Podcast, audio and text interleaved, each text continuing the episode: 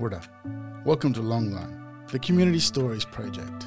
Shown on Producermalug in Mbantua for 8CCC Community Radio 102.1. Program Nanan Producermalug on Arrernte Country.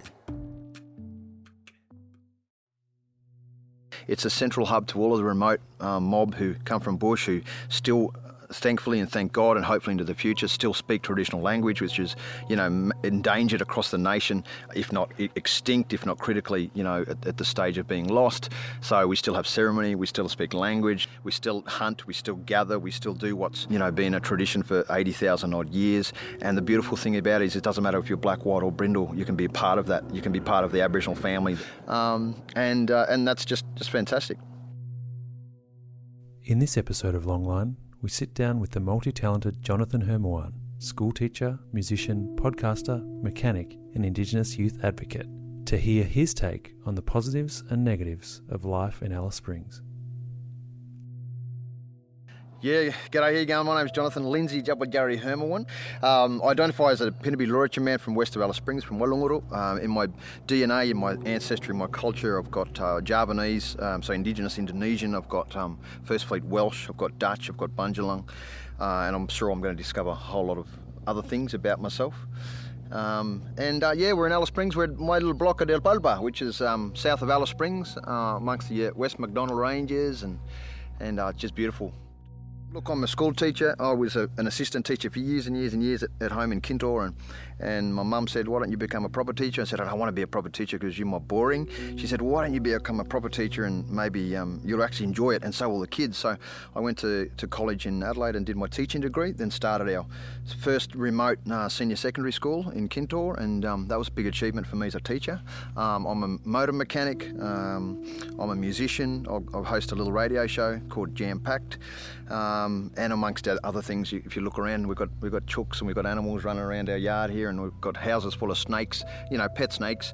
Um, so I just love animals and, and country and um, and being out and, and um, enjoying life more than anything.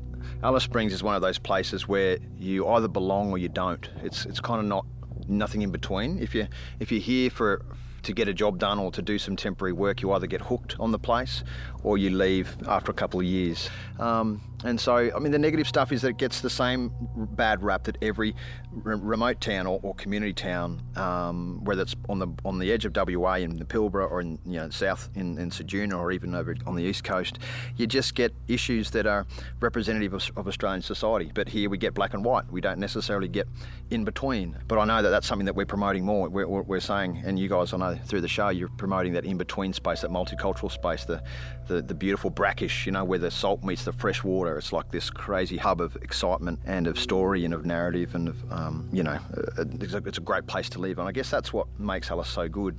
Um, and, uh, and that's just, just fantastic.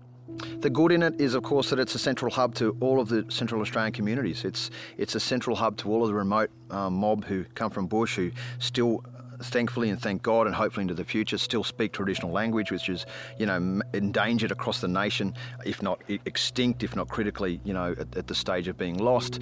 So we still have ceremony, we still speak language. You know, I speak five languages. Um, we still hunt, we still gather, we still do what's been a tradition for 80,000 odd years. And the beautiful thing about it is it doesn't matter if you're black, white or brindle, you can be a part of that. You can be part of the Aboriginal family that's either close to Alice Springs or further out in the communities because we, we develop relationships in that way. If you want to know some specifics about some of the good things about Alice, the Alice Springs community has a really awesome car enthusiasts um, um, gathering. Like there's so many people in Alice Springs who love their cars, who put, who invest in like classic cars, who build cars, who you know who paint cars, who go put their cars in shows and stuff, who go for cruises and things like that. So the Alice Springs car community is incredible. There's so much knowledge in it as well. Things like you know community dropping centres like the library, even the Uniting Church in the in the centre of the mall. You know even things places like Bush Mob and, and even Tangentyere Council. You know, like there's there's organisations who are really doing good work for, for people, and um, and it's where people can mix from all different backgrounds, and it reignites relationships. It reignites um, what is so awesome about this community. Kalmara and. We'd like to acknowledge that this program was made possible with the support of the Community Broadcasting Foundation. A huge thank you for their ongoing support of community media across Australia. For more information, bonus material, and additional episodes, head to 8ccc.org.au forward slash longline.